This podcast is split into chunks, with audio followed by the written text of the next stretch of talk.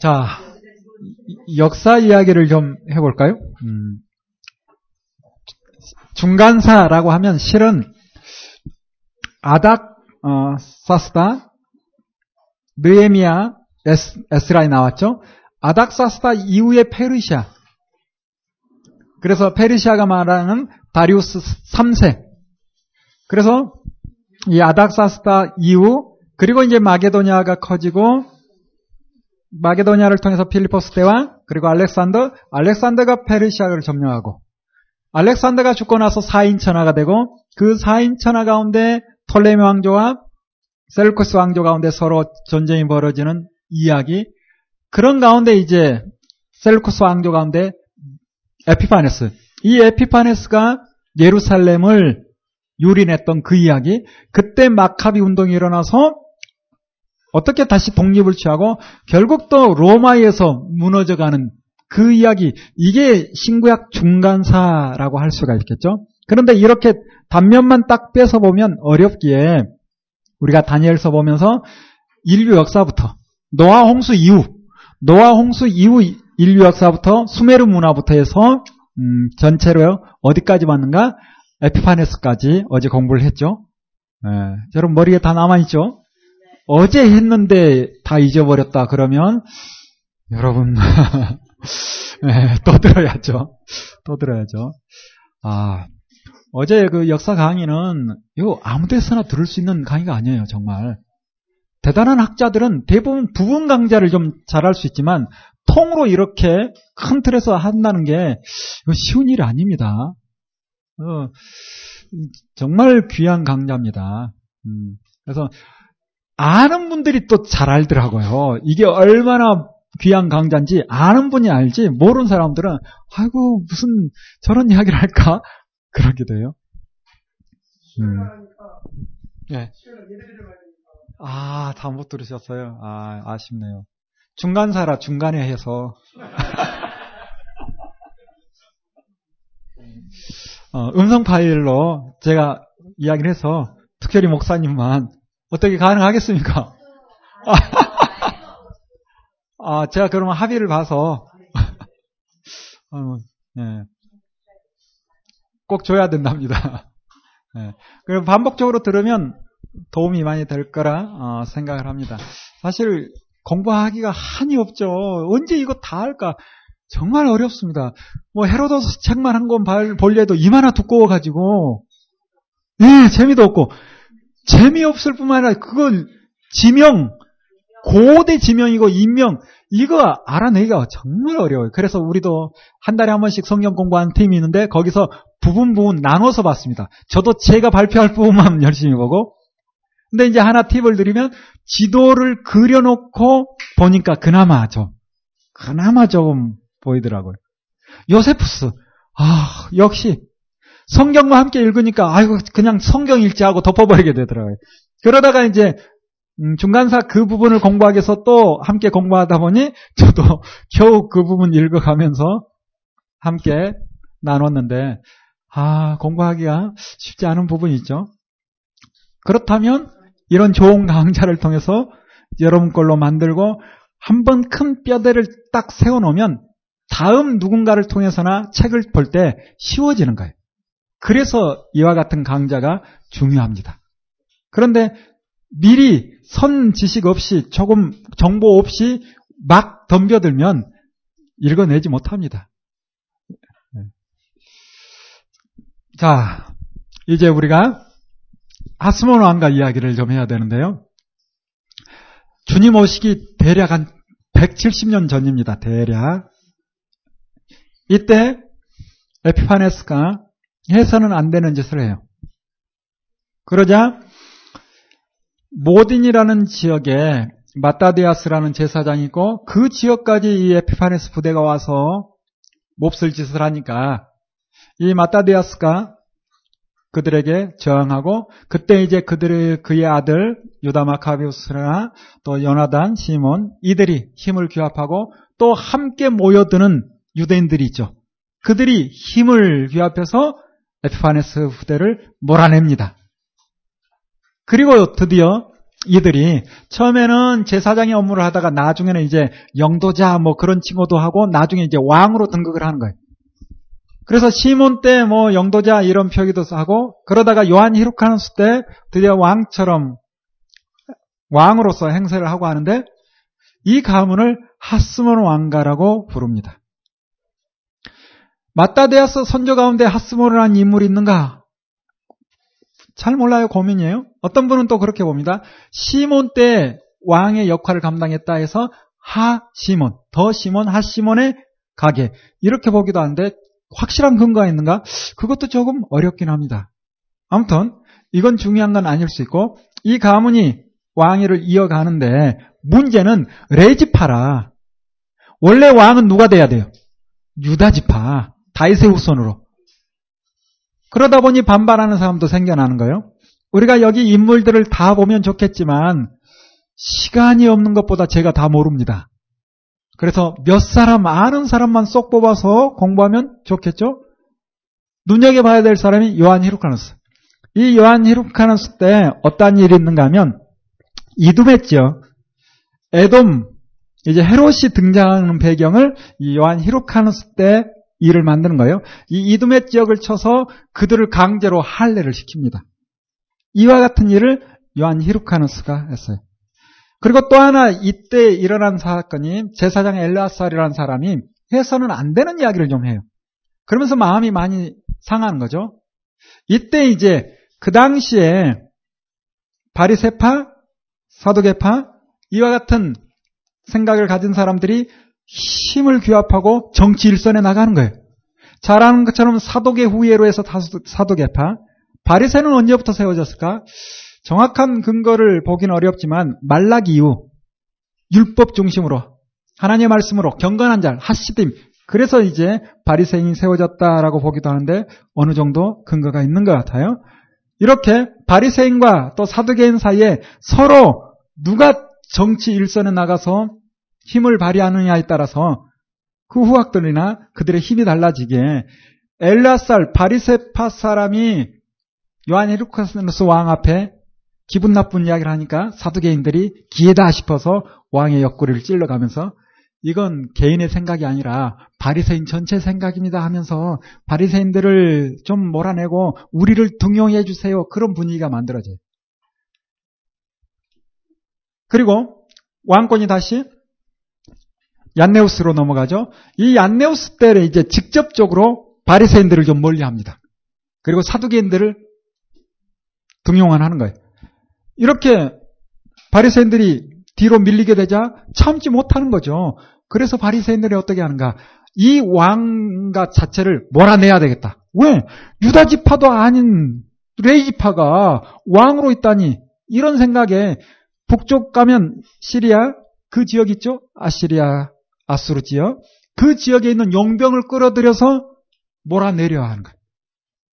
그런데 이 용병들이 와서 해야 될 일은 안 하고 하지 않아야 될 일만 하니까 바리새인들이 우리가 뭔가 또 잘못 생각한 것 같다. 괜히 안내우스 모라는 후에 어떤 일이 벌어질까 생각하니 끔찍하다라는 생각 가운데 얀네우스에게 가서 손이 발휘되도록 빌립니다. 잘못했습니다. 그러면서 다시 바리세파와 얀네우스가 힘을 합해서 이 용병을 용병을 몰아내요. 이렇게 끝나면 좋았을 텐데 일을 다 한 다음에 이 얀네우스가 어떤 짓을 하는가? 나무 십자가 800개를 세워놓고 바리새인들 끌어다가 십자가에 못 박아버려. 심지어 가족들을 끌어내가지고 혀를 잡아당겨서 혀를 잘라버려. 이런 참혹한 일이 얀네우스 때 일어나요.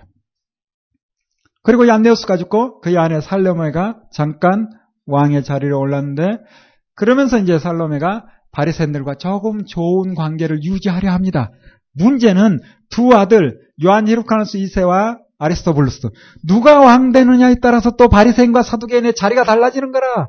그래서 바리새인들은 첫째가 왕 돼야 된다 하고 요한 히루카누스 2세를 추종하는 것이고 사두개인들은 무슨 소리 실력으로 가야지 뭐 이런 분위기. 그래서 잠깐 요한 히루카누스가 왕으로 됐지만 이 바리새인과 사두개인 이 정치 세력들 또 왕으로 있는 거 부담스러웠는지 그냥 동생에게 물려줘 버리고 에돔 지역으로 망명을 가버려요. 문제는 에돔 지역으로 망명이 왔을 때 이 에돔 지역에 있는 이돔의 지역에 있는 사람들이 자기들도 힘을 좀 키우고 싶고 예전에 유대인들에게 당한 것도 있고 하니까 뭔가 좀 세력을 키우고 싶어서 요한 히루카누스를 살살 꼬시는 거예요. 아니 당신이 왕인데 왜 여기 와 있습니까? 어? 당신이 왕 돼야지. 이런 분위기로 만들어가니까 요한 히루카누스가 생각해보니까 그래 내가 왜 여기 있지 뭐 그랬나 봐요. 그래서 이 에돔의 힘으로 동생을 치려고 예루살렘을 또 공격하는 거라. 이렇게 전쟁이 벌어지는데 전쟁이 쉽게 끝나지 않아요. 이때 대략 주전 63년 삼두정치의 한 축인 폼페우스가 이 사실을 알고 세력을 키우고 싶은데 딱 잘 된 거라 좀 도와줄까 하고 오는 거예요. 요한 히루카누스 입장에서는 누군가 힘을 붙들고 자기가 왕으로 오르면 좋으니까 로마의 그 지원을 그대로 다 받아들여요. 그래서 금방 왕의 자리로 다시 등극합니다. 자, 문제는 이렇게 BC 63년경에 폼페우스의 힘을 빌어서 왕이 오른다면 꼭두각시죠. 이때부터 사실 역사는 로마의 손으로 넘어갔다라고 표기합니다. 언제? BC 63년에. 그리고 왕이 조금 더 이어져 가지만 힘이 없어요. 또 실제적인 힘은 누가 발휘한가? 에돔. 이 에돔 가문이. 그래서 안티파터가 폼페우스와 뭐또 가이사가 뭐 막 머리를 써가면서 그 지역에 힘을 키워보려 하고 그리고 결국 그의 아들 헤롯 대왕이 안토니우스와 옥타비아누스 전쟁이 벌어지고 할 때 두 사람에게 다 물자를 대주면서 누가 오르든 나는 한 자리 찾아야 되겠다. 대단한 정치가입니다. 그래서 옥타비아누스가 패권을 차지하니까 그 힘에 의해서 헤롯이 이 수리아라는 큰 지역, 예루살렘을 포함한 그 위쪽까지 여기에 왕으로, 그래서 유대인의 왕으로 등극을 합니다. 그러면서 이제 헤롯은 유대인들의 환심을 사기 위해서 하스몬 왕가의 마리암네라는 공주를 취하여서 왕의 혈통처럼 뿐만 아니라 예전에 요한 히루카누스 있을 때 에돔 지역이 강제로 할례 그리고 다 유대인화 됐죠? 그러니 나도 유대인이다. 이런 식으로 등장을 하는 거예요. 힘 앞에 어쩔 수 없이 뭔가 명분이 있지 하니까 어쩔 수 없이 헤롯을 왕으로 섬기는 그런 상황으로 가게 됩니다. 뿐만 아니라 종교 지도자들에게 관심을 하기 위해서 성전을 재건해줘요. 헤롯 성전. 어마어마한 건축 사업을 합니다. 헤롯이 역사적으로 보면 대단한 인물이에요. 유대인 입장에서는 나쁜 놈 그럴지 모르겠지만 뿐만 아니라 로마를 위해서 또 뭔가 해야 되겠죠. 그게 뭔가 도시 건설을 해요. 그 당시 로마가 지중해 연안을 다스리는데 대부분 큰 도시는 해안가입니다. 그래야 다스리기가 좋잖아요. 나중에 이제 보겠지만 로마가 가까운 에베소, 또 그 다음에 안디오, 그리고 알렉산드리아 다 해안가로 해서 로마가 다스리는 당시의 큰 세 도시 중에 하나가 에베소, 안디오, 그리고 알렉산드리아입니다. 그래서 안디옥 교회가 세워지고 에베소 지역에 열심히 복음을 전하는 또 교회를 세우는 그와 같은 일들이 그 당시에 큰 도시였기 때문에 그런 거죠. 이렇듯이 헤롯은 이 예루살렘 이스라엘 땅에 로마를 위한 도시를 하나 건설하는데 해안가에 가이샤라, 가이사를 위한 도시, 헌정 도시에서 갈멜산 쪽에 있는 그 물을 거기는 물이 없기 때문에 그 수도를 도수교, 수도교에서 거기까지 물길을 끌어다가 도시 건설을 해요. 정말 대단한 건축 사업을 하는 거죠. 이와 같은 일들이 예수님 오시기 직전에 있었고, 그리고 헤롯이 죽기 직전에 예수님께서 태어나시죠. 자, 조금 더 정치적 배경을 봅시다.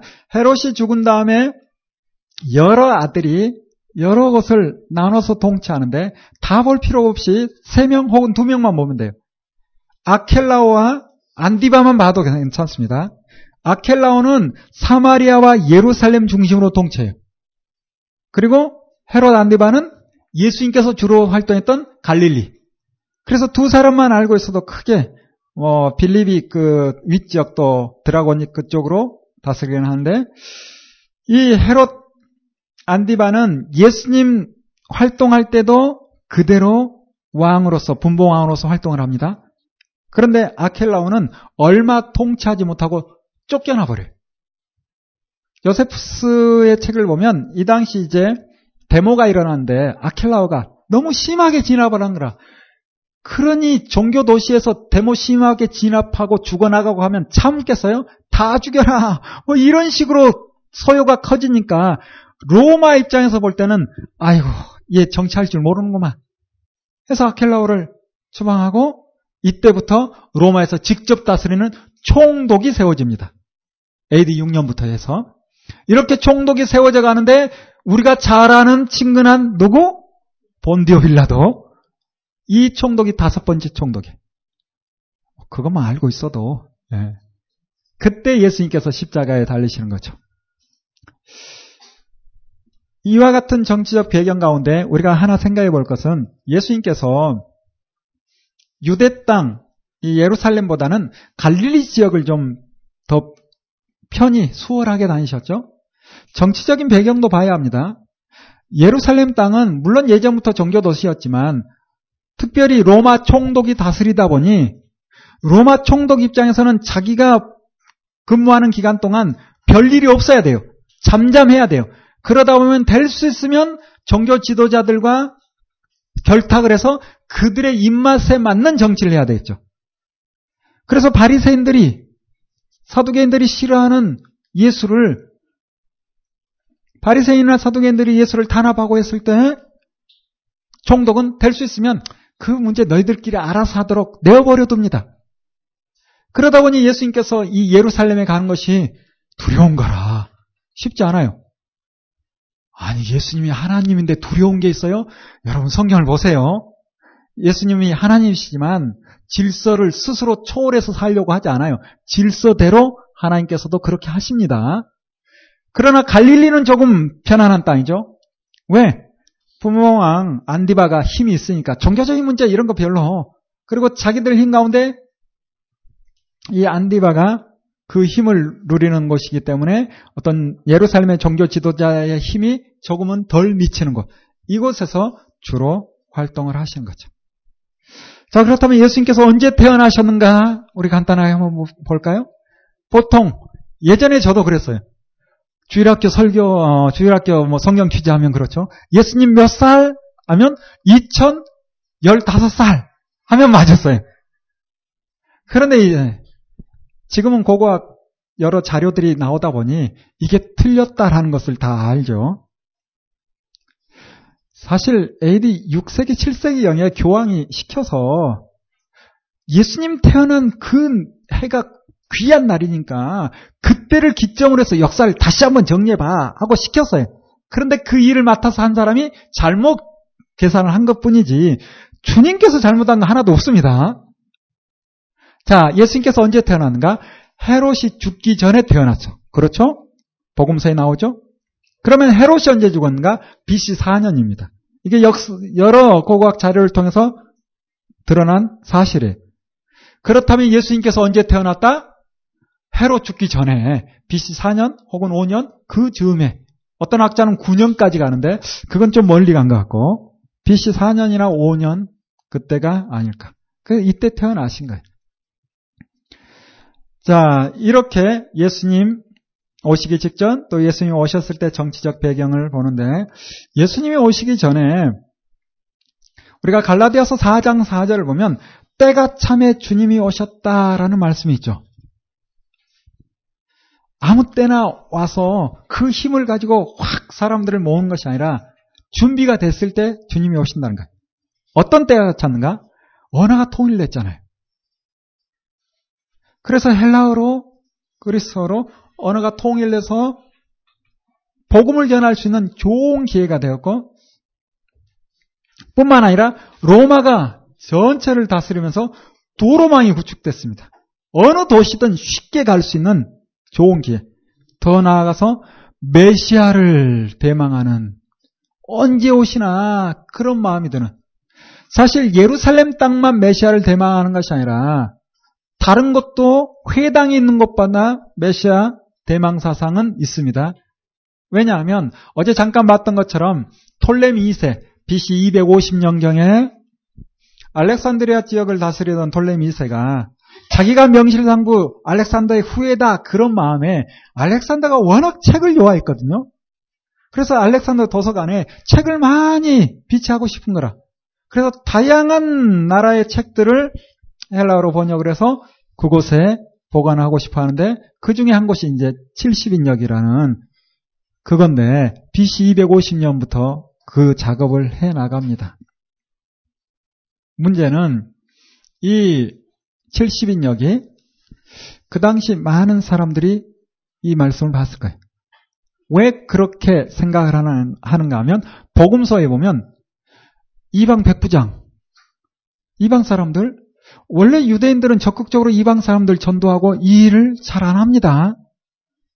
그런데 무언가 접한 것이 있고 본 것이 있기 때문에 그들이 하나님을 알고 구제하는 일을 하고 이런 일들이 있어요. 아마 70인역이 좋은 배경이 되지 않았을까? 성경의 번역 역사를 한번 간단하게 공부해 볼까요? 어, 다 아는 거라 별로 하고 싶은 마음이 없나? 사본에 대한 이야기 간단하게 해볼까요? 사본에 대한 이야기 586년으로 가봅시다. 아니 조금 더 갈까요? 722년으로. 왜? 사마리아 지역이 있으니까. 사마리아 지역에서 보는 성경을 사마리아 오경이라고 부릅니다. 사마리아 사본. 그들은 구약 전체를 받아들이는 것이 아니라 오경만 받아들이는 거예요. 사마리아 사람들. 그래서 사마리아 오경. 그리고 남쪽 예루살렘에 살던 그들이 보는 성경이 결국 이제 바벨론 가서 또 정리가 돼서 그들이 바벨론으로 갔기 때문에 그 사본을 무엇이라고 부를까? 바벨론 사본. 너무 쉽죠? 그런데 우리가 예레미야를 통해서 보면 열왕기하 24장 이후에도 나오듯이 나라가 망한 후에 이집트로 가는 사람들이 있습니다. 이집트로 도망가는 사람들이 있어요. 예레미야가 끊임없이 이야기하죠. 바벨론 가는 게 하나님의 뜻이다라고 하는데 거기에 이제 듣지 않고 이집트로 도망가는 사람들이 있어요. 그들이 이집트에 가서 그래도 성경 보지 않았겠어요? 이집트 가서 성경을 봤다. 그걸 무슨 사본이라고 부르면 좋을까요? 예, 네, 그냥 쉽게 이집트 사본이라기보다는 그 당시에 쓰는 알렉산드리아 사본. 그래서 고대 사본, 사마리아 오경, 바벨론 사본, 알렉산드리아 사본. 이 세 권. 문제는 톨레미 2세 때 70인역을 세우는데 어떤 사본을 가지고 70인 역을 했는가 이게 또 중요한 거예요.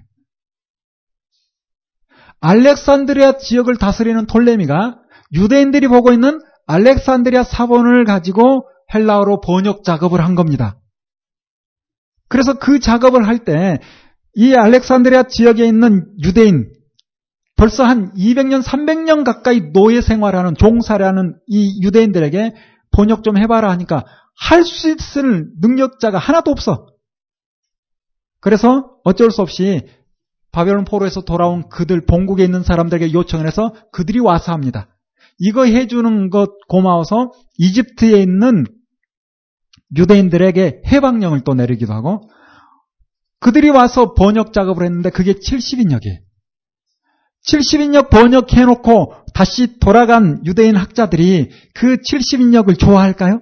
별로 안 좋아할 수도 있어요. 왜? 자기들만이 보는 바벨론 사본이 있거든요. 바벨론 사본과 알렉산드리아 사본이 근본적으로 다른가? 그렇진 않아요. 그러나 조금씩 다른 게 있습니다. 이와 같은 사실을 알아야 예수님 당시 설교하고 누가 무슨 말을 했을 때 구약에 있는 말씀과 좀 다르다라는 것이 드러나죠. 아주 단순한 예로 스테반이 설교합니다. 스테반이 설교하면서 뭐라 한가? 이집트로 내려간 사람 몇 사람이다? 75명이다. 어, 내가 지금 성경 이야기 하는 건데. 스테반 설교를 한번 보세요. 75명으로 나와요. 그런데 우리가 보고 있는 성경은 몇 명이에요? 70명이거든요. 이런 작은 차이가 어디서 나온가? 스데반은 70인역을 다시 말하면 알렉산드리아 사본을 본 것이고 우리가 보는 구약은 바벨론 사본입니다. 이런 차이가 있는 거예요. 그래서 나중에 또 헬라어로 한번 또 번역하긴 해요. 그때 70인역 이미 헬라어 있으니까 그건 알렉산드리아 사본은 놔두고 그들이 보는 바벨론 사본 그걸 가지고 2세기경에 헬라어 번역 작업도 해서 누구나 볼 수 있게끔 하기도 합니다.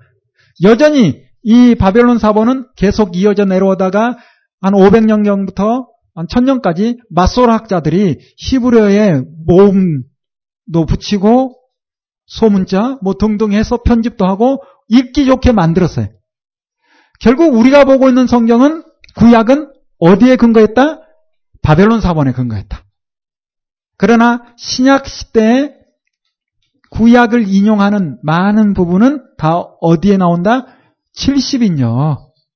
그래서 틀린 게 아니라 조금 차이가 나는 거예요. 이와 같은 것을 알고 우리가 복음서를 보면 훨씬 도움이 되겠죠? 이렇게 그 시대 70인역을 통해서 이방 사람들도 뭔가 좀 새로운 것을 추구하는 사람들 가운데도 70역을 입고 유대교를 받아들인 사람이 있는 것 같아요. 그리고 흩어져 있던 유대인의 모습을 보니 그들의 삶을 보니 아름다워서 회당에 나온 사람들이 있습니다. 이방인 가운데도. 그들이 주로 이제 바울의 복음을 받아들인 거죠. 그 부분은 이제 우리가 바울 서신을 통해서 확인을 할 겁니다. 자, 이제 우리가 음, 신약 성경을 볼 텐데 총 27권으로 되어 있죠. 복음서 4권, 그리고 사도행전, 그리고 사도행전과 함께 바울이 쓴 바울서신 13권을 정리해 나갈까요? 그리고 공동서신 요한계시록까지. 이렇게. 어떤 성경 강자는 그런 이야기를 하더라고요. 새 언약이 무엇인고, 새 언약의 역사, 뭐 새 언약의 어, 교리, 뭐 새 언약의 설명, 뭐 이렇게 표현을 하면서 하는데, 아, 그것도 괜찮겠다라는 생각을 해봤어요. 그런데 어떻게 뭐 구분하는 것 이것보다는 이제 우리가 전체적으로 내용을 공부하는 게 더 중요하지 않을까. 우리가 다양하게 공부해서 더 바른 거, 옳은 거, 또 쉽게 볼 수 있는 거 붙드는 거 저는 괜찮다고 봅니다. 복음서 내공과 사도행전 그리고 바울서신 그리고 공동서신 복음서가 먼저 배열이 되었다고 해서 복음서가 먼저 기록되는가? 그건 아닙니다. 그건 아니에요. 가장 먼저 쓴 책이 무엇인가 하면 학자마다 조금 견해가 다르긴 하지만 갈라디아서가 아닌가 하는데 일단은 데살로니가 전서가 먼저 쓰인 것은 어, 확실해요. 그래서 데살로니가 전서 후서 그 후에 갈라디아서 쓰였거나 아니면 그 전에 쓰였거나 이건 이제 논란이 있고 이렇게 바울 서신이 쓰인 지 한참 후에 복음서가 쓰입니다. 그래서 복음서는 대부분의 학자들이 이야기하듯이 60년 이후로 봅니다. 자, 이렇게 많은 신약 문서들이 있는데 결국 그 당시에 많은 예수님에 대한 이야기나 편지들이 남아 있을 텐데 구약도 AD 90년에 유대 랍비들이 정경으로 받아들였다면 이 신약 문서도 우리 기독교에서 하나님의 말씀으로 회의를 해서 결정해야 될 필요가 있는 거죠. 그래서 언제 결정한가? 397년에 결정합니다. 쓰여진 지 대략 몇 년 후에? 한 300년 후에. 그러다 보니 그 당시에 많은 문헌들이 있는 거예요. 사실 복음서 하면 우리는 내 복음서만 생각하는데 최근에 억제는 학자들이 학자가 TV 나와서 도마복음 하면서 이야기를 하죠. 그 당시 문헌이에요, 실은. 뿐만 아니라 뭐 여러 다른 복음서들이 있어요. 문제는 뭔가? 오랜 기간 동안 이와 같은 하나님의 말씀들 이 외에도 많이 있었는데 많은 부분들은 이건 뭔가 문제가 있다 해서 뺀 거라. 교회가 스스로 검증을 한 거예요. 그리고 결정적으로 AD 397년에 카르타고 지금의 트니지 이곳에서 회의를 해서 교회와 성령이 확증한 겁니다. 그런데 이제 와서 그 문서를 가지고 성경인 양 이야기하는 것은 이건 엉터리인 거죠. 그래서 뭘 모르고 또 예전 고 그 당시 문서다 해서 그게 성경인 양 거기에 빨려들면 이거 엉터리입니다. 엉터리예요. 성경으로 받아들이려면 몇 가지 조건들을 갖춰서 그 조건에 충족하면 성경으로 받아들였어요. 그게 이제 네 가지 확정할 때 기준을 삼는데 첫 번째가 사도가 썼는가라고 보는 거죠. 사도가 직접 썼거나 사도와 함께 다닌 사람이 기록한 하나님의 말씀 이렇게 보는 거예요. 누가복음은 사도가 아니죠. 누가는 심지어 이방인이에요. 그렇지만 누가가 바울과 사도 바울과 함께 다녔기 때문에 인정을 받는 겁니다. 마가복음 같은 경우도 마가가 사도였는가? 열두 사도 중에 들지는 않았죠. 그렇지만 그 후에 열두 사도와 함께 다니며 하나님의 일을 함께 감당했기 때문에 받아들인 거예요. 이런 여러 가지 원칙이 있습니다. 두 번째는 어떤 원칙인가? 내용이 다른 성경과 부딪히질 않는가? 뿐만 아니라 이 말씀을 읽었을 때 영적인 감흥이 있는가? 그리고 보편적으로 여러 교회에서 인정하고 있는가? 이런 여러 가지 조건을 가지고 다 충족할 때 받아들이는 27권의 성경. 그래서 그 당시 예수님에 대한 행적 가운데 부분 부분 기록에 이상한 이야기들도 좀 있어요. 근데 뭐 재밌게 보면 재미있을 수도 있는데 예를 들면 그런 이야기. 예수님께서 어려서부터 왕따였대. 누가 놀아주는 사람이 없대. 우리가 예수님 성년 때 예수님의 활동을 보면 안식일도 막 무시하는 거 같죠? 파격적이라.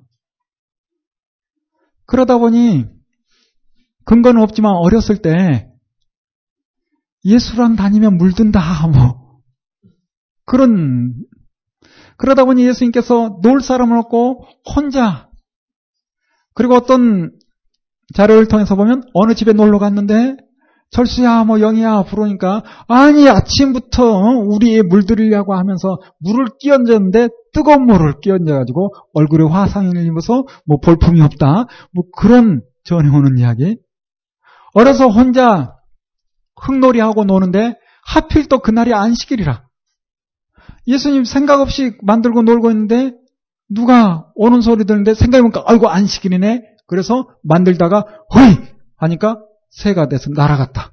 뭐 그런 이야기가 있습니다. 친구들이 또 얼마나 놀렸을까요? 원래 또 왕따.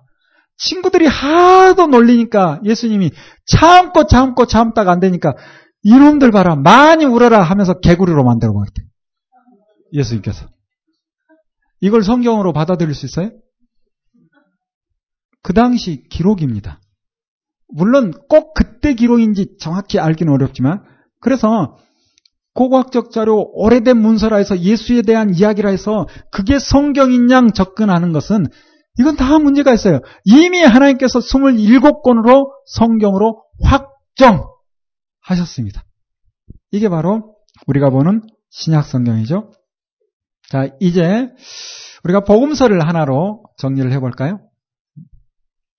내용 다 보면 참 좋겠지만 또 연대순으로 예수님의 행적을 공부하면 참 좋겠지만 여러분 요즘은 자료가 좋은 게 참 많잖아요. 그거 통해서 보면 되고 큰 틀에서 각각 저자의 성향을 보면 복음서를 이해하는데 도움이 됩니다. 아주 중요한 공부입니다.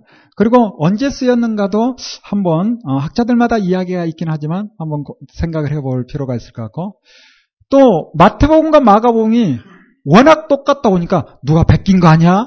뭐 그렇게 보는데 뭐 다양한 이야기가 있지만 한번 생각을 해볼 필요가 있고 자 이제 우리가 무엇부터 보는가 하면 대상이 누군가 항상 대상에 따라서 강조점이 좀 달라집니다. 그렇죠? 마태는 대상이 누군가?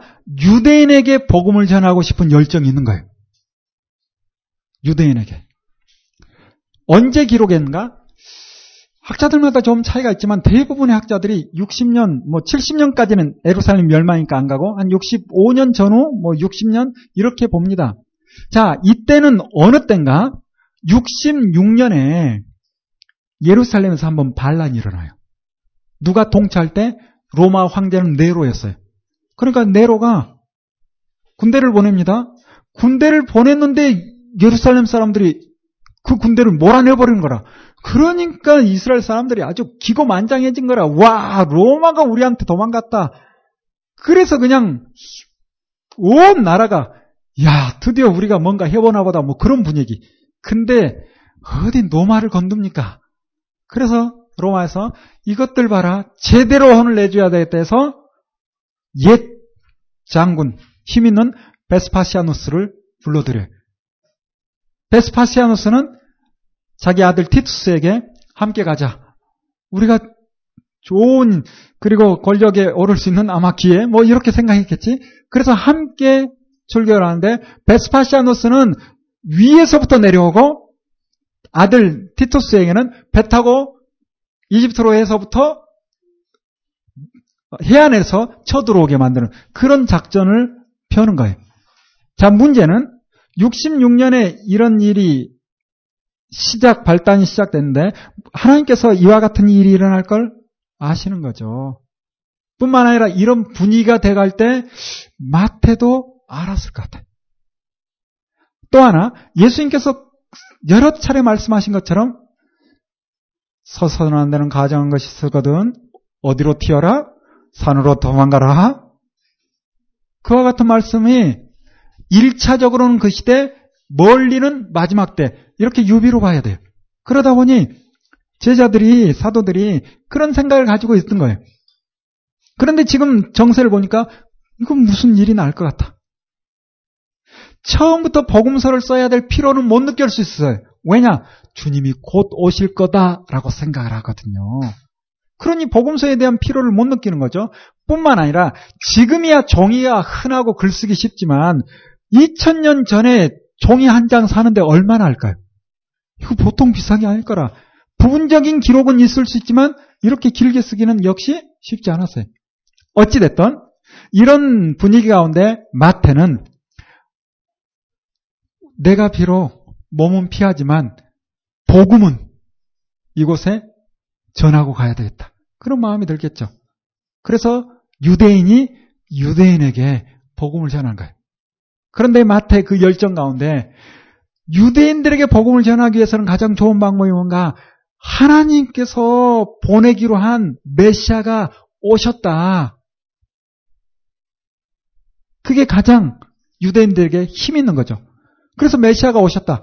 그런데 그냥 오셨다라고만 하면 받아들이지를 못해요. 그래서 구약에 있는 말씀을 가지고 봐라. 증거 삼는 거예요. 끊임없이 구약에 있는 말씀을 끌어다가 예수님의 어떤 일들이 있으면 봐라 이미 구약에 이런 일이 있을 것이다 했잖아. 이것 보면 이분이 메시아라는 거 확실하잖아. 그렇게 쓰는 거예요. 그러한 열정이 마태공 속에 묻어 있습니다. 그래서 어떤 학자는 이거 좀 과한 인용이 아닌가? 그렇게 보는데 마태의 마음을 알면 아, 왜 이렇게까지 구약의 말씀을 가져왔는지 조금은 들여다보지 않을까. 그런 생각을 해볼 수 있죠. 두 번째, 마가는 누구에게 복음을 전하는가? 마가 복음을 보면 대상이 유대인이 아니라는 것을 알 수 있어요. 유대인의 어떤 관습들을 이방 사람들이 알아, 알 수 있도록 다 바꿔놓습니다. 그렇기 때문에 대상이 이방인다라고 생각해 볼 수 있어요. 또 하나는 고대 문헌 가운데 사도 요한의 제자 세 사람 있어요. 이그나티우스, 폴리가, 파피아스. 그런데 이그나티우스가 남긴 글을 보면 베드로와 바울이 떠난 후에 마가 우리를 가르쳤다. 이와 같은 문구가 나옵니다. 그래서 학자들은 마가복음이 로마에서 기록되지 않았는가 이렇게 보는데 꼭 그렇다는 것은 아닌데 어느 정도 근거가 있습니다. 그래서 많은 부분을 로마인들이 인식할 수 있도록 바꿔놔요. 이런 내용이 마가복음에 나오고 누가 누가는 이방인이 이방인에게 복음을 전합니다. 대상이 누구예요? 데오빌로. 누가 보면 데오빌로 가카라고 표현된 걸 보니 가카라는 그 표현 때문에 실전한 실제 존재했던 사람이 아닌가라고 봅니다. 그런데 또 일부에서는 데오 필로스 데오스 필로스에서 하나님의 친구 이런 가명을 통해서 복음을 전하고 싶은데 가상의 인물을 놓고 복음을 전한다 이렇게 보는데 여러분 둘 중 하나 무엇으로 보든지 그건 뭐 그렇게 중요하진 않겠죠. 사도행전에 보면 역시 또 데오빌로예요. 그래서 꼭 하나를 택하라 하면 실제 로마의 어떤 힘 있는 사람이었는데 그 사람에게 복음이 무엇인가 전하지 않았을까? 그리고 사도행전을 통해서 보면 28장에서 끝이 나는데 28장에 바울이 갇혀 있는 상황이거든요. 로마 새집이긴 하지만 갇혀 있는 그 상황 가운데 데오빌로에게 사도 바울이 무슨 죄가 있습니까? 힘 좀 써주세요. 그런 의미도 들어있다. 이렇게 볼 수가 있는 거죠. 그래서 실제 존재했던 데오빌로라는 사람, 다른 이름이 있었을 수 있는데 가명을 써서라도 그에게 부탁하지 않았나가. 그래서 이방인이 이방인에게. 요한복음은 교회 공동체. 왜냐? 마태, 마가, 누가복음은 다 AD 60년경에 쓰였을 걸로 봐요. 그러나 요한복음만 AD 90년경에 쓰입니다. 또 하나 마태, 마가, 누가복음은 자기의 생각을 많이 드러낸, 드러내지 않습니다. 부분 부분 조금씩 드러나긴 해요. 그러나 될 수 있으면 예수님의 행적 중심으로 기록을 해요. 그러나 요한복음은 믿음의 공동체에 편지를 하면서 충분히 자기 해석이 들어갑니다. 이게 바로 요한복음이에요. 또 하나 이미 다른 복음서를 다 읽었을 가능성 그 위에 요한이 요한복음을 쓰기 때문에 수준 있는 글을 씁니다. 예수님께서 이 땅에서 행하신 일 다 기록에 남기면 둘 곳이 없다. 그런 표현이죠. 마태, 마가, 누가복음을 보면 예수님께서 하신 말씀 가운데 중요한 이야기인데 의외로 많이 빠져 있어요. 그 중요한 이야기가 요한복음 가면 많이 있습니다. 어찌 보면 이건 이제 해석이에요. 어찌 보면 마테 마가 누가 입장에서는 자기들도 좀 어려울 수도 있고 이거 써서 알 수 있을까? 이거 써서 나도 어려운데 이거 쓰면 독자가 이해할까? 그런 부분이 있을 수 있어요. 예수님께서 하신 말씀이 있지만. 그러나 이제 요한은 이미 복음서가 다 기록됐고 서신서도 있고 그 위에 복음서를 쓰기 때문에 어려운 이야기 다 씁니다. 내가 생명의 떡이다. 나를 먹어라. 등등. 그리고 예수님의 기도도 쓸 때 다른 데는 겟세만의 기도로만 끝나버리는데 인간적인 기도가만 끝나버리는데 요한복음에서는 대제사장의 기도를 기록에 남기는 거예요. 그래서 굉장히 어렵고 수준 있는 책이 요한복음입니다. 우리가 모르고 처음 신앙생활 때 요한복음 쉽다라고 읽으라 한다면 굉장히 어려울 거예요. 언제 쉬운가? 영어 공부할 때 쉽습니다. 요한이 헬라어에 그렇게 능통하지 못했는지 아주 짧게 쓰기에 문장이 짧은 거예요. 그래서 영어 공부할 때는 쉬울지 모르지만 사실은 다른 복음서가 좀 쉽지 않을까? 특히 누가복음이 좀 읽기가 쉽지 않을까 생각을 해봅니다. 자 이렇게 각각의 저자가 예수님에 대한 다양한 것을 기록하기에 얼마나 풍성합니까? 이 풍성한 것을 또 공격하는 어떤 사람은 봐라 복음서마다 조금씩 틀리니까 이거 잘못됐다 이런 또 엉터리 소리를 해요. 이야 아니 한 예를 들어봅시다. 거라사예요, 가다라예요? 거라사의 광인 가다라 지역인가요? 여기가 중곡동이에요? 광진구예요? 뭐 별 차이 없는 겁니다. 여기가 중, 광진구 중곡동이거든요. 귀신 들린 자가 둘이었어요? 하나였어요? 어디 복음서는 둘로 나오고 어디는 하나로 나와요. 예수님께서 부활하셨을 때 막달라 마리아만 갔어요? 아니면 이 마리아 저 마리아 다 갔어요? 여러 마리아가 갔죠? 아우, 죄송한데요. 발음이 이상하게 나온 것 같아서. 아, 여러 마리.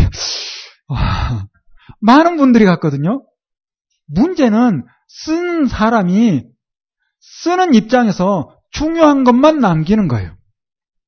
지금 이 분위기를 보고 어떤 사람은 와 많이 왔다 하는 사람이 있고 어떤 사람은 아이고 이렇게 조금 모여서 성경 공부하나 자기 입장에서 틀린 거예요? 다 맞는 겁니다.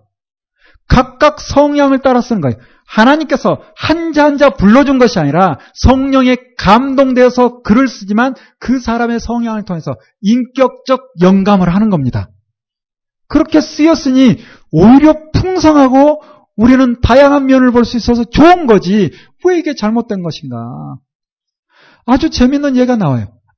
아리마대 요셉이라고 아세요? 내 복음서에 다 나옵니다. 대단한 일을 한 것 같지 않은데도 다 나와요. 그런데 만약에 하나님께서 한자 한자 불러줬다면 이 아리마대 요셉을 소개할 때 하나로 소개하겠지. 굳이 여러 개로 소개할 필요 없죠. 그러나 각각의 성향을 따랐으니까 아리마대 요셉에 대한 소개가 조금씩 달라요. 마태는 직업이 뭡니까? 세리. 무엇을 만지는 사람? 돈 만지는 사람. 그래서 아리마대 요셉을 소개할 때 어떻게 소개한다? 부자. 그렇게 소개합니다. 어딘지 궁금한가요? 마태공 27장 57절에 부자 아리마대 요셉 이렇게 간단하게 소개하고 지나가요. 그거 찾을 시간 없습니다. 또 나갑니다. 누가는 하나님의 아, 마가는 하나님의 나라에 대해서 열정을 가지고 있는 사람. 그래서 복음의 시작이라 하면서 하나님의 나라에 대해서 그런 열정을 가지고 있는 마가는 아리마대 요셉을 소개할 때 존귀한 공회원이고 하나님 나라 기다리는 사람이다. 하나님의 나라에 대해서 마음이 있다 보니 저 사람이 하나님의 나라를 기다리는 사람인가 아닌가 여기에 마음이 있어서 그렇게 소개하는 거예요. 누가는 역사학자 같아요. 또 글도 잘 씁니다. 풀어서 아주 자세히 설명하는 그런 성향의 사람이라. 그래서 길게 설명합니다. 선하고 의로운 공회원이요 하나님의 나라를 기라는 자라 이렇게 설명한 거예요. 사도 요한은 그 사람의 심리까지 들여다보고 그래요.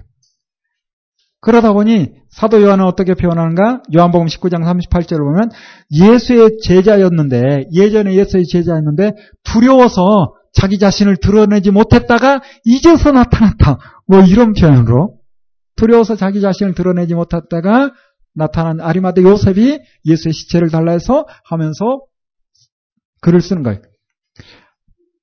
한 사람을 기록을 할 때 각각 다르게 설명한다는 것은 하나님께서 각자의 성향을 따라 글을 쓰도록 허락하신 거예요. 그래서 안티들이 이상한 것 가지고 홍기할 때 할 말이 많습니다. 잘못된 것이 아니라 풍성하다는 것을. 자, 이제 마태 인물대물을 한번 볼까요? 예수님께서 제자들을 부르심에 있어서 처음부터 열두 제자를 확 불러서 일하지 않고 처음에는 한 네다섯 명 그리고 1년쯤 사역 지나면서 조금 더 수가 많아지고 그렇습니다. 그런데 마태를 부르시는 장면을 보면 마태가 세관에 앉아 있을 때 불렀다 하고 가버나움이라고 기록을 하고 있어요. 그 당시 세리는 어떤 사람인가? 유대인 가운데 로마의 어떤 힘 앞에 어쩔 수 없이 석국처럼 그렇게 살아가는데 세금을 걷어야 되는 일이 있을 때 될 수 있으면 유대인들이 직접 세금 걷으면 훨씬 더잘 걷겠죠? 그래서 그들 가운데 세리를 뽑습니다. 어떤 문을 보면 공개적으로 세리를 뽑는다고 그래요. 만약에 이 마을에서 세금 거둘 수 있는데 여러분 세리 될 사람들 다 모이세요 해서 써서 내게 만들죠. 그러면 누구를 세리 세울까? 가장 많이 쓴 사람 만들겠지. 세리 세우겠지. 그런 여러 가지 상황 때문에 세리하면 남자 중에 최고의 악당, 악인. 그런 느낌이라. 그런데 마태가 세리가 됐어요. 또 그 당시 세리하면 크게 두 가지 업무로 보면 좋을 것 같아요. 하나는 인두세 거두는 세리, 또 하나는 통행세. 인두세는 그래도 정해진 머리 수대로 거두니까 조금 반발이 더 할지 모르지만, 덜 할지 모르지만, 통행세를 거두는 사람은 그 힘을 가지고 누구는 좀 봐주고, 누구는 좀 과하게 걷고, 그런 경우도 있었다 그럽니다. 마태는 어떤 세리였을까요? 예, 어떤 세리? 예. 통행세를 거두는 세리였던 것 같아요. 그래서 세관에 앉아 있는 그 상황에서 예수님께서 가시는 거죠. 그리고 일어나 나를 따르라. 그러자 툴툴 털고 예수님 따라가는 거예요. 여러분, 예수님의 힘 앞에 부르니까 아무 말 못하고 따라갔다. 물론 그럴 수도 있겠어요. 그러나 제가 생각할 때는 이미 마음의 갈등이 있지 않았을까? 예수님에 대한 소문을 듣지 않았을까? 베드로도 예수님께서 너 내가 사람 낚는 어부 되게 해줄 테니까 따라와 하니까 아무 생각 없이 그 부르심 앞에 바로 갔는가? 꼭 그렇지만은 않은 것 같아요.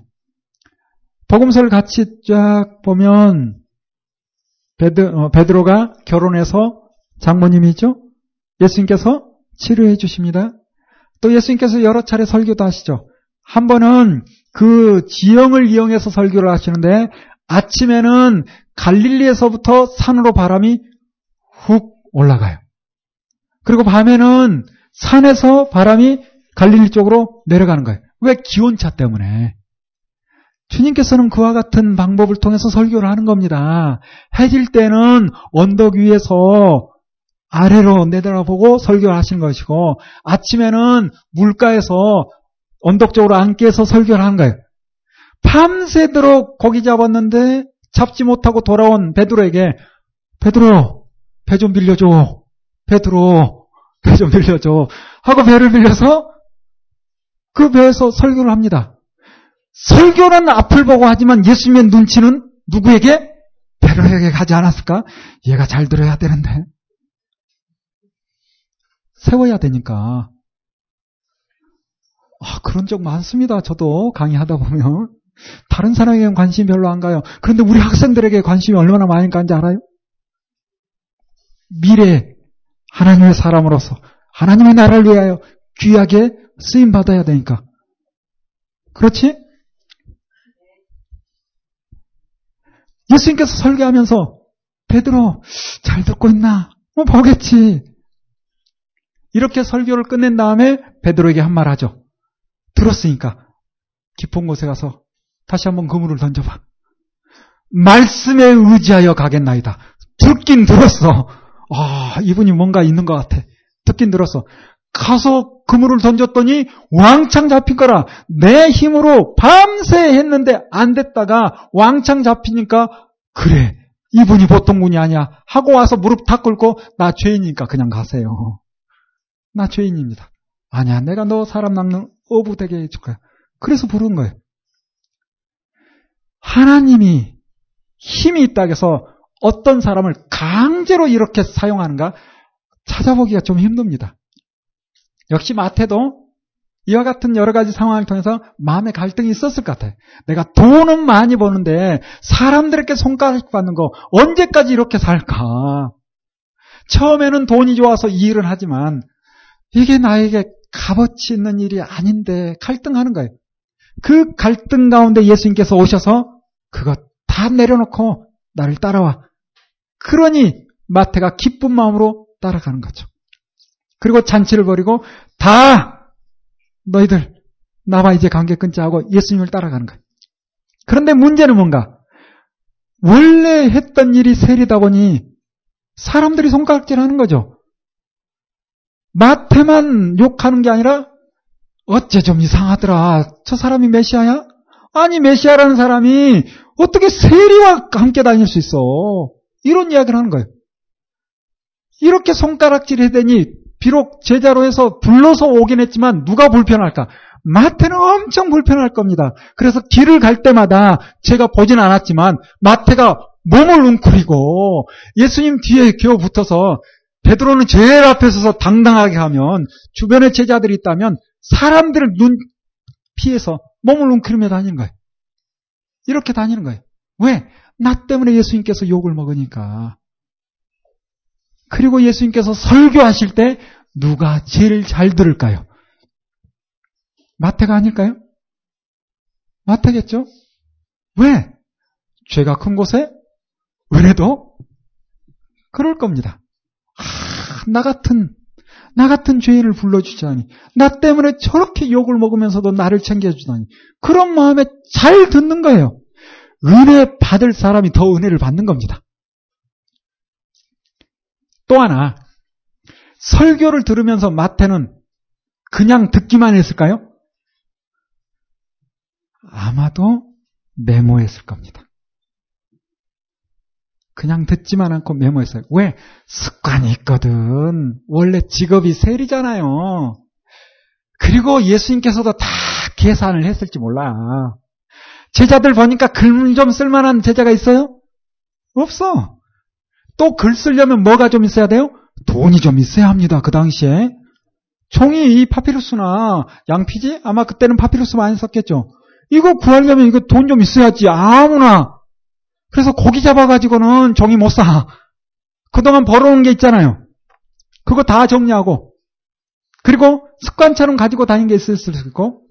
그래서 예수님께서 설교할 때 다는 못 적어도 적는 거예요. 적었을까? 적었습니다. 왜? 요한의 제자들이 글을 남겼다 했잖아요. 세 명의 제자. 폴리갑, 이그나티우스, 파피아스. 파피아스가 남긴 글이 있어요. 베, 어, 마태가 예수님의 설교를 기록에 남긴 그 설교집이 있다. 그게 뭔가 타로기아 혹은 토로기아 발음에 따라서 타로기아, 토로기아 그 말씀들, 그 말씀들. 그런데 그 설교집은 우리에게 전해지지 않아요.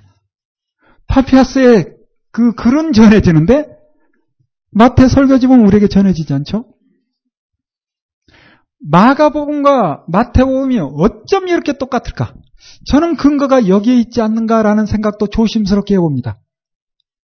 서로 대상이 다르다 보니 그 당시에 사본으로 마음껏 옮겨져서 다양하게 볼 수 있는 그런 시대라고 보기는 좀 어려울 수 있거든요. 그래서 그 설교집, 그 기본이 되는 그 설교집이 마가에도 있지 않았을까? 이건 이제 추론하는 거예요. 아닐 수도 있지만, 뭐 학자들 이런저런 이야기 하니까 저도 뭐 조금 끼어볼까 하고. 네. 이렇게 마태가 예수님의 설교를 남기고 그가 마태복음을 남깁니다. 마가는 어떤 사람인가? 바나바의 조카죠. 마가의 엄마 이름이 뭔지 아세요? 모르면 그냥 마리아 하면 맞습니다. 신약 시대는 대부분 마리아예요. 예수님의 어머니도 마리아. 마가의 어머니도 마리아. 또 누가 나오죠? 막달라 지역의 마리아. 베다니 지역의 마리아. 그래서 아빠들이 여자아이 낳으면 이름 어떻게 지을까요? 그냥 알아서 하란 말이야. 그냥 말이야. 실은 좋은 이름이에요. 미리암. 미리암이 누구예요? 아론의 누나. 아, 모세의 누나. 미리암. 미리암이 마리아입니다. 그래서 좋은 이름이에요. 그런데 많은 사람이 이 마리아라는 이름을 가지고 있죠. 우리가 사도행전을 통해서 보면 또 알 수 있듯이 마가의 다락방이라고 표현되는데 예루살렘에 큰 저택을 소유하고 있는 사람이 마가의 어머니였어요.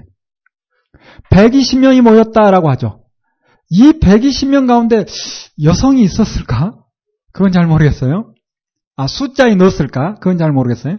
어찌됐든 남자만 넣었다 할지라도 2층 집에 120명이 모일 수 있다. 엄청난 큰 집을 소유하고 있는 거죠. 도심에. 그만큼 마가는 좀 여유 있는 자제가 아니었는가. 또 바나바를 봐도 참 멋진 사람이라는 것을 알 수 있죠. 이 마가가 언제 예수님을 만났고 예수님의 행적을 기록할 마음을 먹었는가 사실은 좀 근거를 찾기는 어렵습니다.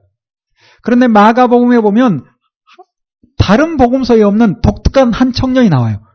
예수님께서 잡히실 때 자기도 잡힐까봐 겉옷을 벗어버리고 맨몸으로 도망쳐 나왔다. 이런 표현이 나오거든요. 아니 마가복음 분량도 짧아. 그 짧은 분량에 굳이 이걸 끼워 넣나? 그 생각에 아 마가가 자기 자신을 이런 방식으로 소개하는구나라고 보는데 저도 동의합니다.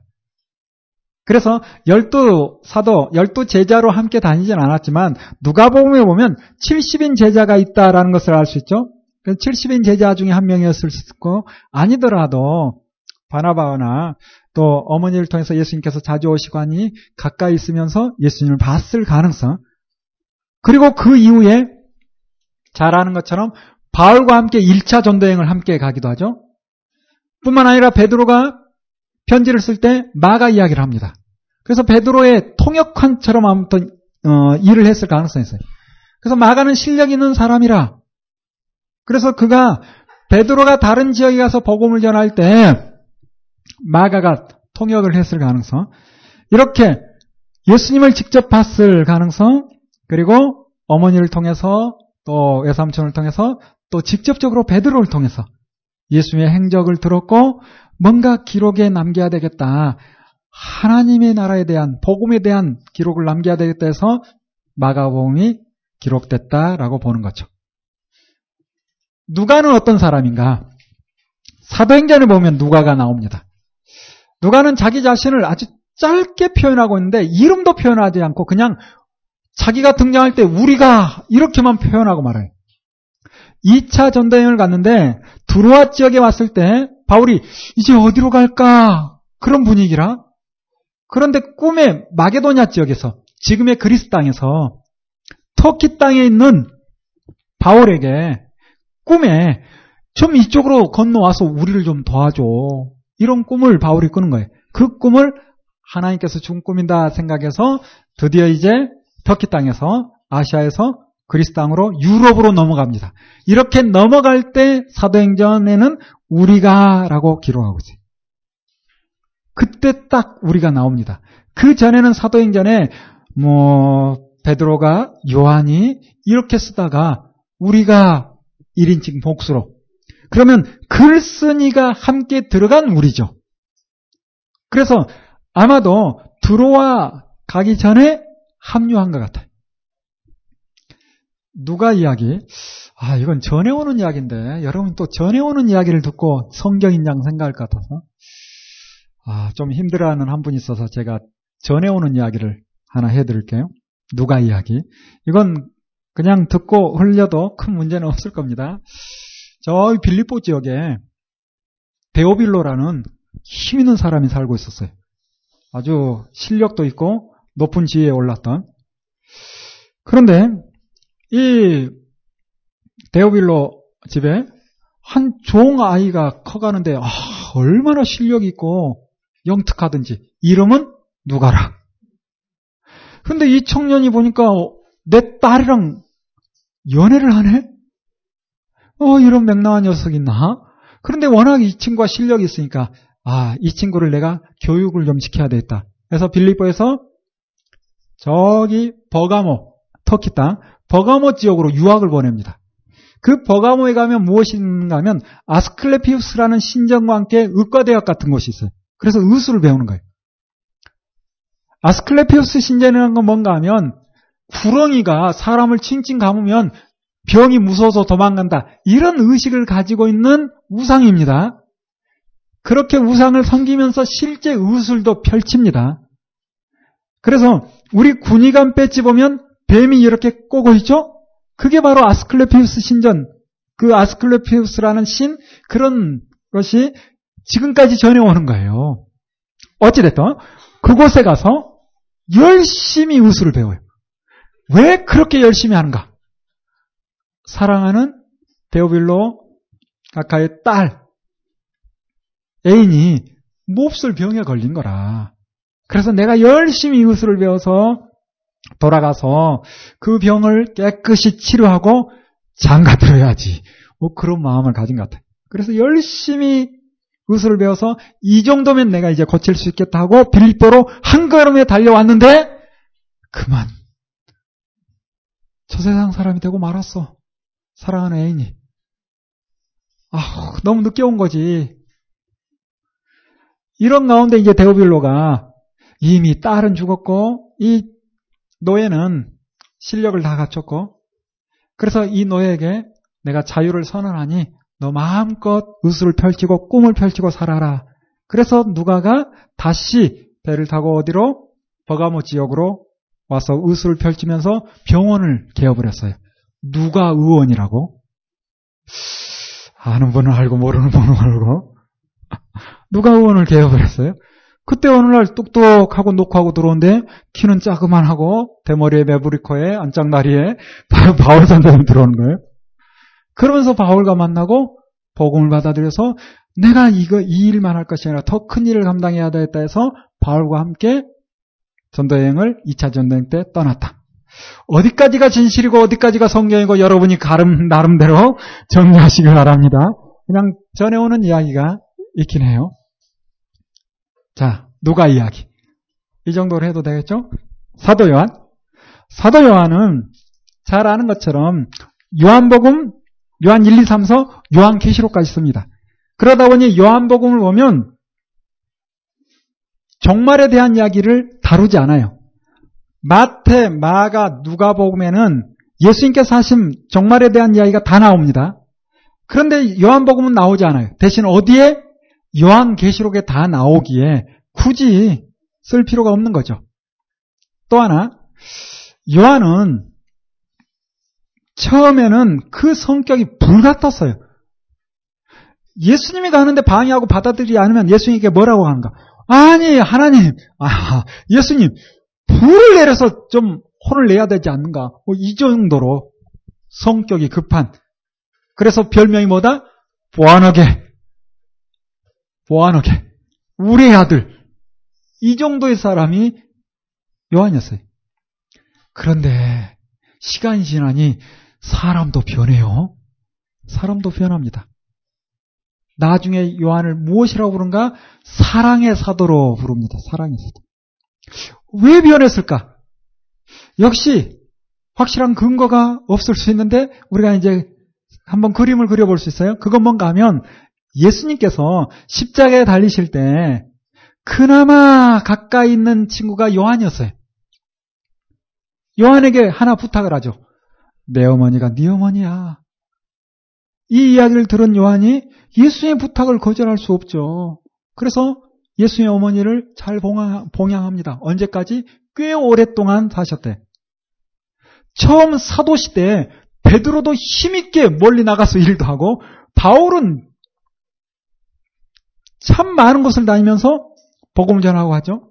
이때 이 불같은 요한이 나도 가서 열심히 모르겠어요. 이름도 내고 뭐 이런 거 있을런지 모르겠지만 그런데 가려 하면 요한 어디가 그래서 나가지 못하고 그냥 예수의 어머니 한 영혼을 위해서 한 영혼을 위해서 1년, 5년, 10년 푹 썩으니 나중에 어떤 사도로 변했다? 사랑의 사도가 됐다. 사랑의 사도가 됐다. 근거가 있는가? 그건 잘 모를 수 있지만 생각은 좀 해볼 수 있는 것 같아요. 우리가 뭔가 준비되기 전에 막 다닌다 해서 꼭 좋은가? 내 성향이나 어떤 어그러진 것들, 이러한 것들이 바르게 되기 위해서 좀 푹 썩는 시간, 이게 의미 없는 시간 같지만 오히려 사단, 사랑의 사도로 변하는 기회가 되지 않을까? 그런 생각도 조심스럽게 해봅니다. 이렇게 복음서 네 권을 큰 틀에서 정리를 해보고 이제 한 권 한 권 몇 부분만 좀 살펴볼 필요가 있겠죠. 자, 이미 마태복음의 배경에 대한 공부는 다 했습니다. 세리였으나 예수님의 제자가 되고 또 마태복음은 인류 역사상 가장 많이 출판되고 읽혀진 책이죠. 또 유대인이 유대인에게 전하는 복음 주제별로 마태복음 기록이 되어져 있는 것이 읽어보면 알 수 있습니다. 그래서 꼭 그 성향대로 세리였기 때문에 어, 주제별로 묶어서 기록을 하고 있는 마태복음의 개요는 여러분이 책을 통해서 충분히 볼 수가 있고요. 마가복음의 배경도 공부를 했죠. 마가는 바울과 바나바의 수행원으로 섬겼고 마가는 베드로의 수행원으로 또 유대인이 이방인에게 전하는 복음이 마가복음입니다. 역시 마가복음의 개요도 책을 통해서 충분히 볼 수가 있고요. 누가복음은 이방인이 쓴 성경이죠. 그리고 누가는 모든 일을 살피고 근원부터 살피고 자세히 살피고 미루어 살펴서 차례대로 썼다라고 기록합니다. 자, 우리 누가복음 1장을 한번 볼까요? 1장 2절에 보면 처음부터 말씀의 목격자 되고 일꾼된 자에 전하여 준 그대로 내력을 저술하려고 붓을 든 사람이 많은지라라고 기록하고 있죠. 여기 예수님에 대한 행적을 기록한 사람이 많다라고 기록하고 있어요. 그렇다고 해서 누가가 마태복음과 마가복음을 다 읽어보고 썼는가? 이건 숙제긴 합니다. 이건 좀 어려운 부분이에요. 대신 이런 생각은 충분히 가능합니다. 예수님에 대한 행적을 부분적인 쉽게 이야기하면 쪽복음 예수님에 대한 단편적인 이야기들 단편적인 이야기들이 있을까요 없을까요? 당연히 있겠죠. 이 단편적인 이야기들을 읽었을 가능성이 저는 더 크다라고 생각합니다. 왜냐하면 시대순, 시간순으로 봐도 누가복음은 언제 쓰였는가? 60년 초에 쓰였어요. 사도행전 28장에 바울이 로마 셋집에 갇혔다. 여기까지 쓰고 중단되는데 이때가 언젠가 하면 62년경입니다. 62년경. 그런데 사도행전을 쓰면서 사도행전 1장 1절부터 뭐라는가? 대어빌려요. 내가 먼저 쓴 글에는 하면서 누가복음을 썼던 내용을 밝히고 있어요. 그렇다면 사도행전 전에 누가복음이 쓰인 건 확실하죠? 그렇게 근거를 찾아가면 누가복음은 사도행전 전에 다시 말하면 로마 셋집에 바울이 갇히기 전에 쓰였을 가능성이 충분한 거라. 그래서 대부분의 학자가 62년경으로 보는 거예요. 그리고 또 마태 마가복음은 어떻게 보는가 하면 65년쯤으로 보는 경우가 종종 있죠.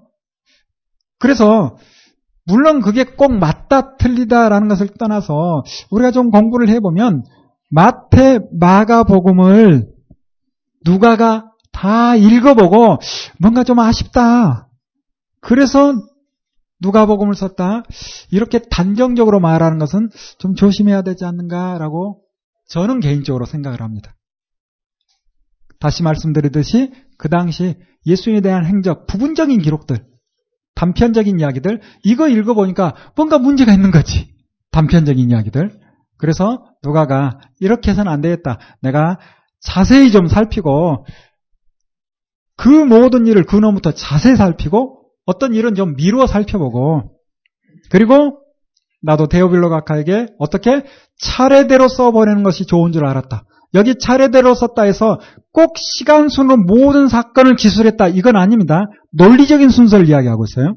여러분 누가복음을 자세히 들여다보면 논리적인 순서지 모든 사건을 이 사건 이후에 이거, 이 사건 이후에 이거 이렇게 썼다는 의미가 아닙니다. 이렇게 써서 데오빌러에게 보내는데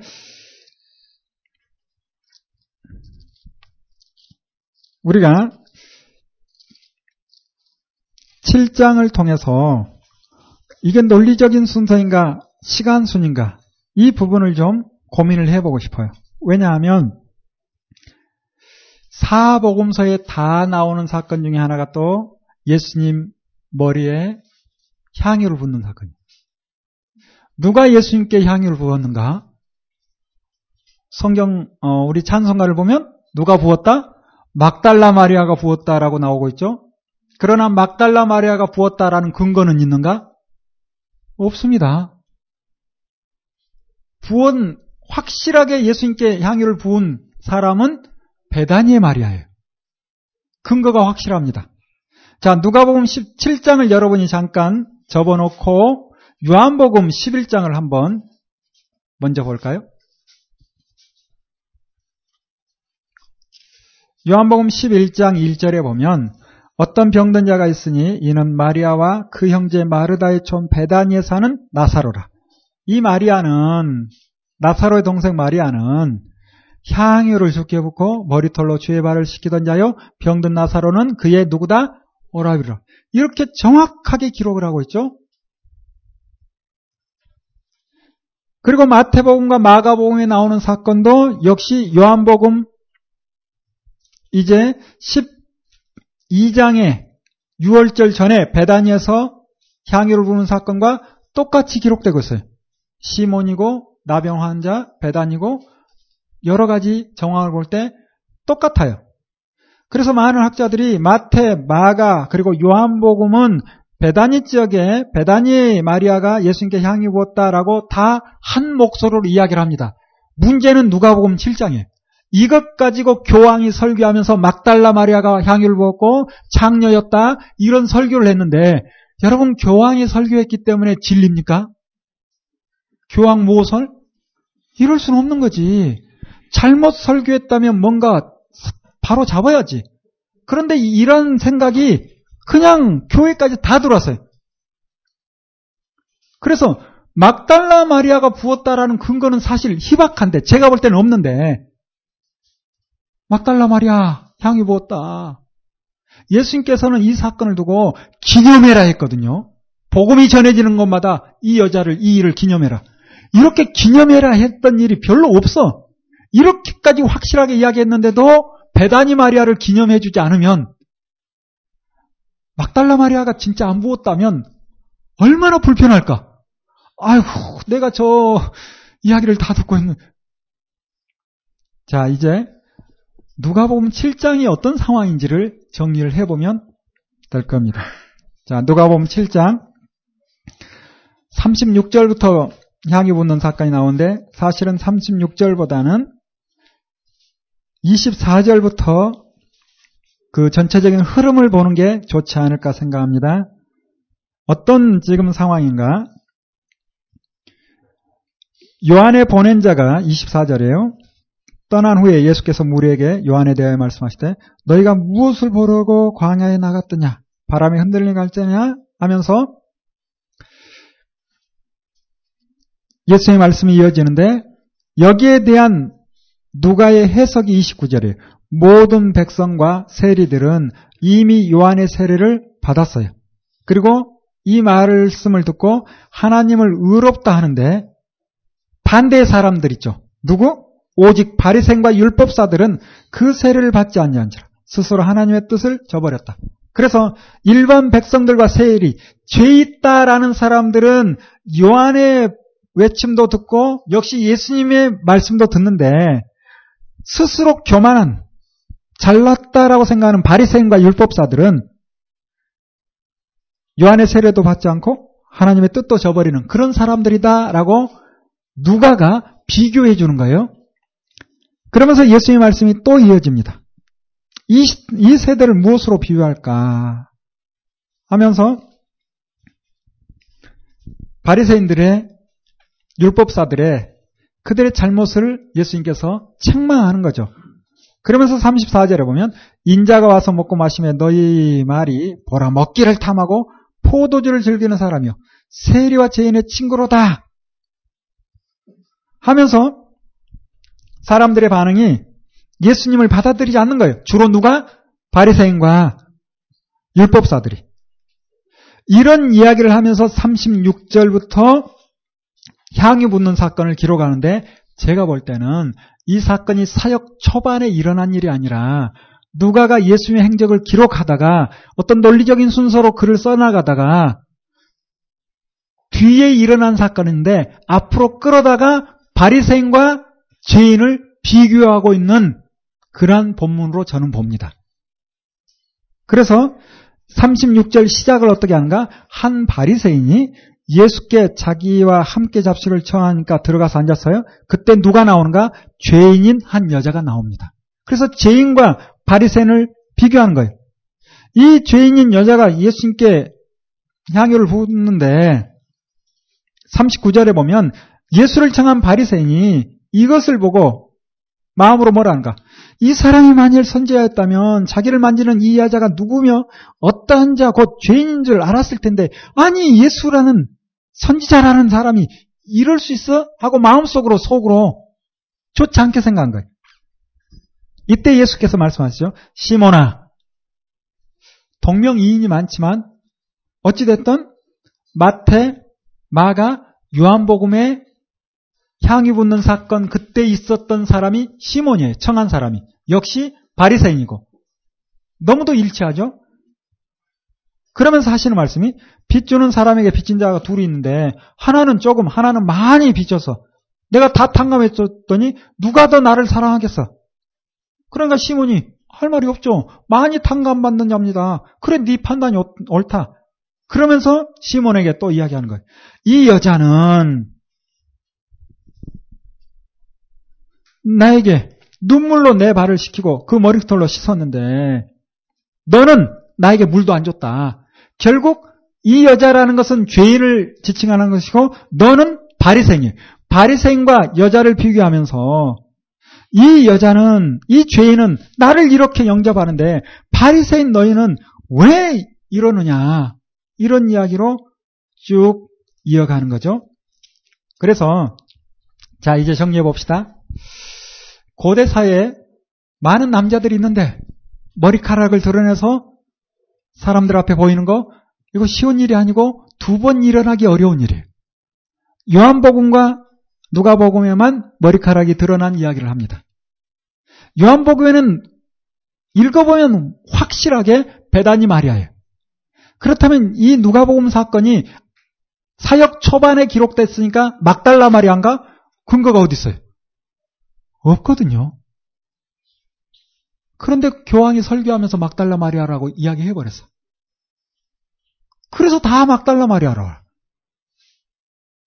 그러나 제가 볼 때는 두 사건이라기보다는 말씀드린 것처럼 바리새인과 죄인을 누가가 기록을 하면서 이 사건을 앞으로 끌어다가 기록을 하고 있지 않는가 저는 그렇게 봅니다. 여러분 나름대로 정리를 해보시길 바라요. 자 이렇게 차례대로 썼다는 것이 어떤 논리적인 순서로 어, 쓰지 않았는가 봅니다. 또 우리가 누가복음 가운데 오해하는 부분이 예수님의 첫 설교가 나사렛에 자라났던 그곳에서 했다라고 오해할 수 있는데 첫 설교가 그게 아닙니다. 이미 여러 곳에서 설교했는데 자기가 예수님께서 나고 자라신 아 나고는 말고 예수님께서 자라나신 그 나사렛에서 설교할 때는 사람들이 오히려 예수님을 배척했다 이 표현을 하는 거예요. 확인해 볼까요? 4장 11 14절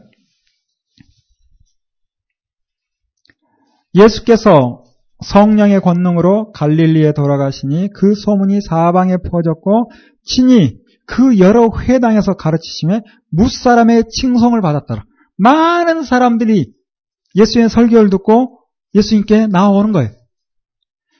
그런데 16절 예수께서 그 자라나신 곳 나사렛에 이르사 안식일에 자기 규례대로 해당에 들어가서 성경을 읽으시고 설교를 했더니 사람들이 부은이 가득해 가지고 예수를 산 낭떠러리로 끌고 와서 밀쳐 내치려고 하는 거죠. 그때 30절 보는 것처럼 저희 가운데서 지나가셨다라고 이야기를 합니다. 그래서 이 나사렛에서 이와 같은 일은 다른 복음서와 같이 보면 사역 초반이 아니라 중반, 후반으로 나와요.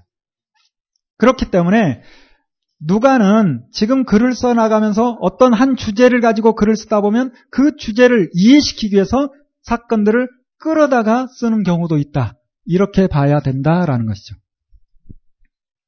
자, 이렇게 누가복음을 정리하면서 다른 복음서와 달리 누가복음에 나오는 기사가 조금 있습니다. 음, 좀 빠르게 읽고 지나갈게요. 세례요한의 탄생 기사 누가복음에 나오죠. 천사 마리아 사가랴 엘리사벳 시몬의 찬양도 역시 베들레헴에 가게 된 원인을 누가복음에 기록합니다. 그래서 누가복음 말씀 보면 역사적 배경을 알 수 있는 좋은 기회인데 호정령을 내렸는데 이유는 뭔가 인두세 때문에 그럽니다. 인두세. 그래서 각각 자기 고향으로 가서 결국 이렇게 하는 이유도 사람이 이렇게 하지만 이미 하나님께서는 이와 같은 일을 다 알고 계신 거라. 그래서 우리가 미가서 5장 2절 봤죠. 베들레헴 에브라다야. 너는 비록 작은 고향이지만 그곳에 메시아가 한 목자가 원래 나사렛에서 태어나야 돼. 그런데 배부른 상태에서 로마가 로마의 황제가 각각 호적에서 인두세 거두려고 하니까 어쩔 수 없이 고향 땅 어디로 베들레헴으로 내려가는 거예요. 그게 바로 2장에 기록되고 있죠. 이곳에 와서 동방 박사의 방문뿐만 아니라 누가복음을 통해서 보면 목자들의 경배도 있었다 기록합니다. 또 예수님의 할례 사건도 있어요. 그리고 정절 의식을 취하고 이집트로 몸을 피합니다. 그래서 마태복음만 보면 바로 동방박사와고 이집트로 도망간 것처럼 기록하는데 시간을 좀 두고 움직였다는 걸 알 수 있죠. 어린 시절이 아주 짧게 그리고 세례요한 당시의 정치적 배경과 또 세례요한 세리 군인들의 대화도 나오고 아브라함 이상의 족보를 근원부터 다루는데 3장 이 부분도 좀 어려운 부분이죠. 3장 23절 마태복음 족보는 아주 쉽습니다. 누구 족보? 아버지, 부계. 그래서 요셉, 요셉의 족보인데 여기 3장 23절은 그냥 모계라고 이야기를 하는데 사실 좀 어려워요. 왜냐하면 3장 23절에 요셉의 아들이니 요셉의 이상은 헬리오 이렇게 가거든요. 마리아가 나오는 것이 아니라 요셉이 나오는 거예요. 그래서 좀 어려워하는데 이 헬리를 장인으로 봅니다. 장인. 그래서 모계 족보라고 이야기를 하는 거예요. 그런데 그렇게 이야기하지 않고서는 사실 좀 어렵죠. 족보가 요셉의 족보와 완전히 다르거든요. 그래서 누가라는 복음서를 쓴 저자는 예수님께서 동정녀 마리아 성육신 동정녀 마리아를 통해서 오신 것을 더 귀하게 생각해서 모계족보라는데 그냥 마리아의 장인 어, 아버지 이렇게 가는 것보다 요셉을 앞에 세우지만 그의 아버지를 장인으로 해서 마리아 위로 올라가는 이와 같은 족보를 택했다라고 보는 거예요. 다른 어떤 근거가 있는가? 그건 아마 쉽지 않을 것 같아요. 저도 못 찾았는데 어떤 주석에 보니까 그렇게 돼 있더라고요. 그래서 여러분도 한번 음, 공부를 해보시길 바라고요. 계속해서 나사렛 회당에서 어, 설교 그리고 나인성 과부의 아들을 살려주고 많은 여인을 챙기고 이름을 밝히고 70인 제자 이야기도 누가 보면만 나오죠. 선한 사마리안 이야기도 역시 나사로 집에 마르다와 마리아 비교도 그리고 빌라도가 재물에 피를 섞은 일도 누가 보면 나옵니다. 포도원 가운데 신경 무화과 나무, 고창병 환자 이야기, 탕자의 비유. 아, 이거 많이 나올 것 같은데. 누가 복음에만 있는 비유입니다. 불의한 청지기 비유. 아, 이것도 좀 어렵죠. 여러분, 이 청지기가 잘한 겁니까? 잘못한 겁니까? 아무리 읽어봐도 잘못한 거거든. 그런데 칭찬을 하고 있어요. 그러다 보니 다양하게 해석하죠. 지금은 현대인의 성경인가요? 아, 현대어 성경? 지금은 절판된 것 같아요. 예전에 거기에 이 부분을 번역을 해놨는데 우리는 그냥 쭉 읽어가는데 반어적 표현으로 번역을 했더라고요. 어떻게 했는가? 지금 우리가 이 불의한 정직이 이야기 보면 잘 아는 이야기죠. 어떤 사람이 일을 맡아서 하는데 주인을 속여. 삥땅. 그리고 이제 주인에게 들켰어. 아이고, 이제 잘리게 생겼다 싶어서 빚진 자들을 오라 해서 얼마 빚졌는데 1억 하면 5천 깎아주고 이렇게 문서 조작을 해. 나중에 이제 쫓겨나면 이들이 내 뒤를 봐주겠지. 이렇게 했다는 거예요. 그런데 뭐라 한가? 잘했대 또. 주님의 평가가. 이게 어려운 거라. 그런데 잘했다 그 말을 어떻게 보냐는가? 잘했다. 그렇게 벌써 분위기가 좀 다르죠? 그래 잘났어. 뭐 이렇게.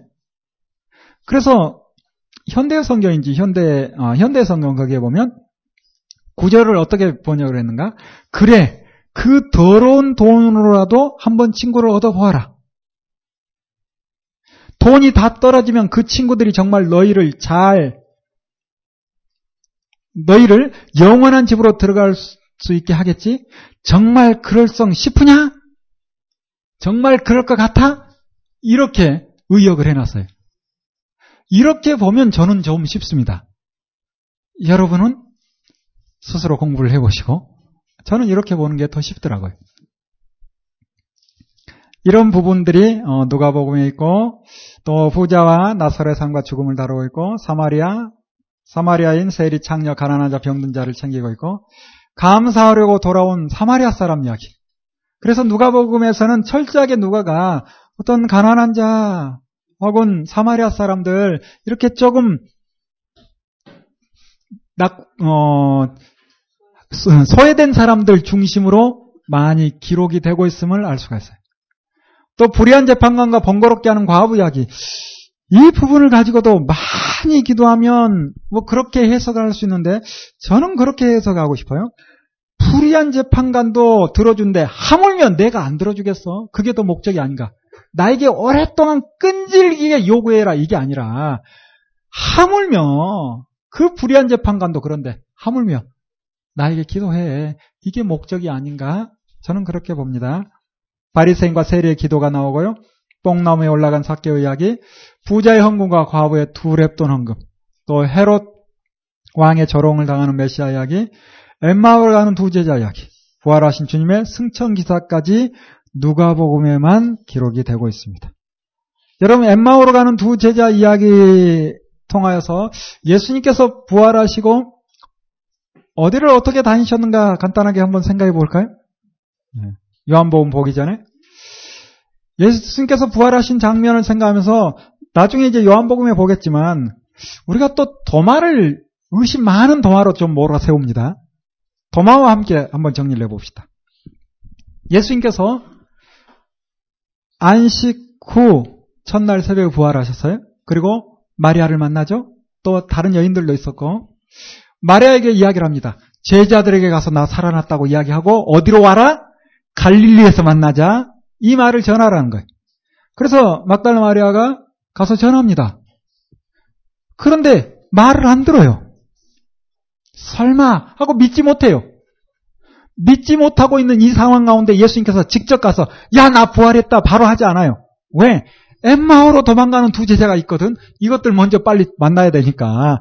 그래서 엠마오로 가는 두 제자 그와 함께 야 나 부활했다 바로 하지 않고 스스로 또 깨닫게 하는 거예요. 같이 길을 가. 그러면서 아니 도대체 너희들 둘이 왜 그렇게 다투는 거요? 아니 두 사람이 다투면서 아 우리가 존경하고 따랐던 분이 죽어버렸다. 그런 이야기를 듣고 성경을 풀어서 설명해 줍니다. 풀어서 설명해 주자 아 주님이시다 하는데 그냥 그리고 이제 와 주님이 살아나셨구나라는 사실을 알고 다시 어디로 예루살렘으로 왜 제자들이 있는 곳으로 와요. 그래서 이야기를 해줍니다. 이렇게까지 이야기했는데 믿어요 안 믿어요? 안 믿어요 제자들이 이때 도마는 없었던 것 같습니다. 안 믿습니다. 그때 이제 밤에 주님께서 유대인이 두려워가지고 문 꼭꼭 잠그고 그렇게 있는데 짠 나타나세요. 나타나니까 믿어요, 못 믿어요? 못 믿어요. 왜? 무서워서. 귀신인 줄 알았다. 영인 줄 알았더라. 여러분 한번 생각해 봅시다. 예수님께서 부활하실 때, 자, 이건 생각을 해야 돼요. 부활하실 때, 십자가에 달리기 전, 십자가에 달렸던 그 모습대로 부활했을까요? 아니면 변화된 모습일까요? 그러면 제자들이 보고 알아볼 수 있을까요?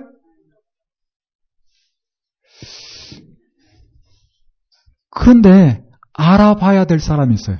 누구? 베드로, 요한, 야고보. 왜요? 미리 짠 보여줬잖아. 다 주님께서 하신 일을 보면 뭔가 다 이유가 있어. 너희들은 좀 기억해도 다른 목적도 있지만 또 다른 목적도 있어요.